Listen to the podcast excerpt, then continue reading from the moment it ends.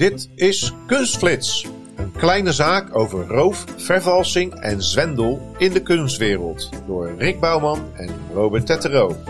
Deze flits, de nachtwacht onder vuur. Ja, op 13 januari 1911. Toen was de nachtwacht, uh, stond inderdaad onder vuur. Want uh, het was Roelof S., een 23-jarige die afgewezen was als scheepskok bij de marine. En ja, daar was hij zo boos over. dus hij wilde de staat wilde die aanvallen. En dat deed hij door een bezoek te brengen aan het Rijksmuseum. Hij ging daarheen met een schoenmakersmes, verborgen weliswaar. En toen hij aankwam in het museum zelf, dacht hij van, ik ga eens even rondkijken en kwam terecht bij de nachtwacht. Daar stond hij drie meter voor het hekje met een mooi koordje ervoor en bleef daar keurig staan. Maar Suppoos Dijks, die, die stond ook in die hal. En ik dacht van nou, keurige vent, was netjes gekleed en ik ga weer de, de ruimte uit. Maar nog net voordat hij eigenlijk de kamer uitging, zag hij ineens Roelof S. een sprongwagen. Zo'n Schotse sprong. Een Schotse In die sprong. tijd nog, hè? Ja, niet ruggelings. Maar ja, zo hoog hing dat koord niet. Dat, dat was natuurlijk uh, meer een beetje voor uh, niet te dichtbij komen. Maar ja, hij springt er overheen met een schoenmakersmes. En snijdt dan in de nachtwacht en zegt: Zo is het goed. Ik heb een haat tegen het Rijk. En beter dan iemand overhoop te steken, kan ik de nachtwacht vernielen. Nou ja, Hey, de nacht was, wie er wel raakte was onze grote vriend van Ruitenburg. En hoe heet die andere? Ja, en Banning Kok. Ja. Dat was uh, de burgemeester van Amsterdam. Maar ja, die stonden allebei op het schilderij in het midden. En ja, die waren de klos. Ja, maar ja, goed. Zij leven nog. Ze staan nog steeds op het doek. Maar ehm, ja, zo'n 60 jaar later is het weer raak. Dat, 1975. Een ex-leraar, Willem de R. uit Bloemendaal. Die gaat naar het museum toe. Rijksmuseum gaat lekker in het restaurant zitten. Um, tijdens de lunch was toen de tijd het museum nog gesloten. En hij zit daar lekker te eten, tikt een eitje, smeert een broodje. Ja, en dan gebeurt er toch iets in hem.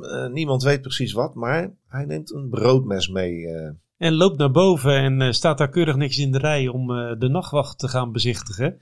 Maar ja, met een broodmes naar boven lopen om de nachtwacht te bezichtigen is toch zeer angstig eigenlijk voor, voor het museum.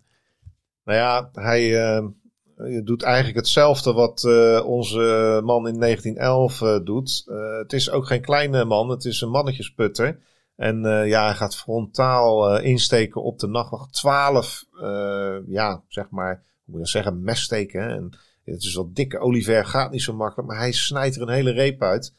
En nou ja, dan dan wordt hij aangevallen. Hè. Twee man komen op hem af.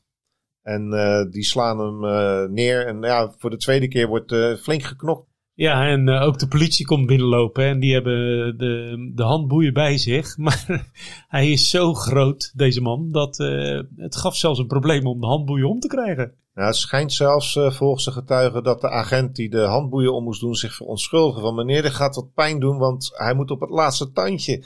En ja, dan moest hij even voor zijn knie gebruiken. En ja, dan wordt hij afgevoerd.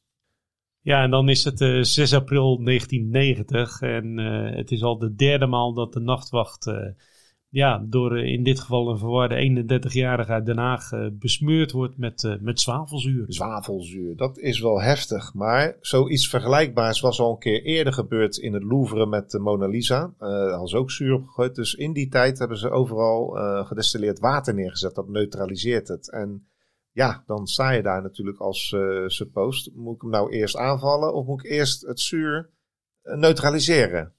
Ja, en de, en de zaalwachters Donkers en Bultschut. Het is haast een uh, politieduo. Ja, een beetje grijpstra aan de gier klinkt het. Uh, Precies, ja. ja die, die waren heel snel van, van begrip. En die gebruikten dus eerst dat gedistilleerde water. En wisten daarna ook deze, deze man te overmeesteren. Hij gaf niet veel uh, sjoegen en uh, bleef uh, keurig netjes staan. Dus ze hadden hem snel in de smiezen. Ja, dat is maar goed. Maar toch, hè, tien jaar later ongeveer, in 1999, doet hij hetzelfde in het Stedelijk Museum. En valt hij met een aardappelschilmesje een Picasso aan waar hij een gat uitschildert. Dus die man, heeft twee keer dit gedaan eigenlijk. maar toen vonden we toch nog een, iets anders in het verre verleden over dezelfde man, hè?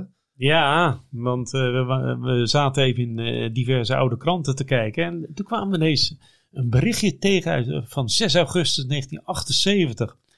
Er werd namelijk een DC-9 vliegtuig van de KLM werd gekaapt. Ja, die vloog naar Madrid. En nou ja, je raadt het al, dat was dezelfde, toen nog jongen van 20 jaar. En hij, had een, ja, hij, hij stapte de cockpit in, dat kon in die tijd natuurlijk nog wat makkelijker. Met een speelgoedpistool en een zaklamp. En, maar hij zei wel dat dat een, ja, een granaat was. Nou ja, de piloten die uh, lieten het maar zo. En die denken, wij kunnen geen risico nemen. Dus ze moesten naar Algiers vliegen. En Algiers zei, uh -uh, hier mogen jullie niet landen. Ja, Madrid was te ver, dus ze gingen naar Barcelona toe. Ja, en uh, vlak voordat ze bij Barcelona aankwamen, ehm, was het nog steeds spannend in de cockpit. Maar inmiddels waren er drie gasten uh, opgestaan en die waren met de stewardess uh, naar de cockpit gelopen en uh, wisten hem te overmeesteren en op te sluiten in het toilet.